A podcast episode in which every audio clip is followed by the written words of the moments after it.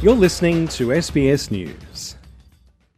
Mike Yang has been a pharmacist for 16 years. I've been a compounding pharmacist for uh, roughly seven years, and I've never once had to compound the antibiotics from scratch because they're readily available from normal chemists everywhere and they are pretty reasonably priced.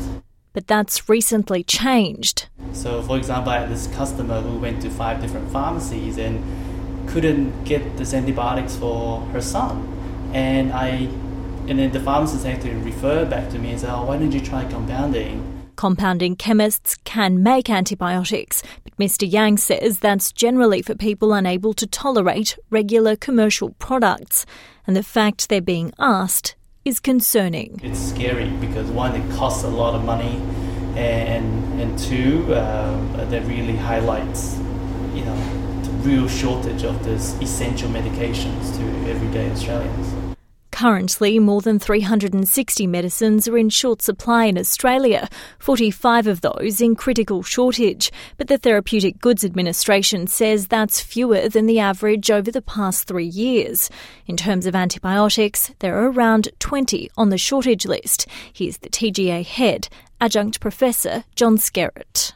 It's one of the worst clusters of antibiotic shortages, and the issue is there seems to be no single factor that's caused it. Uh, we have to remember, of course, that in the northern hemisphere, they're in the middle of winter, and there's a lot of chest and other bacterial infections, and so this shortage is not just in Australia. Supply chain issues and natural disasters have also played a part. Dr. Michael Wright is the New South Wales Deputy Chair of the Royal Australian College of General Practitioners. We need to fix this problem with a long term solution so that patients can access the antibiotics when they need them, in the limited circumstances that they need them and without worsening antibiotic resistance. The TGA says several measures are helping to address the issue, including finding suitable alternatives.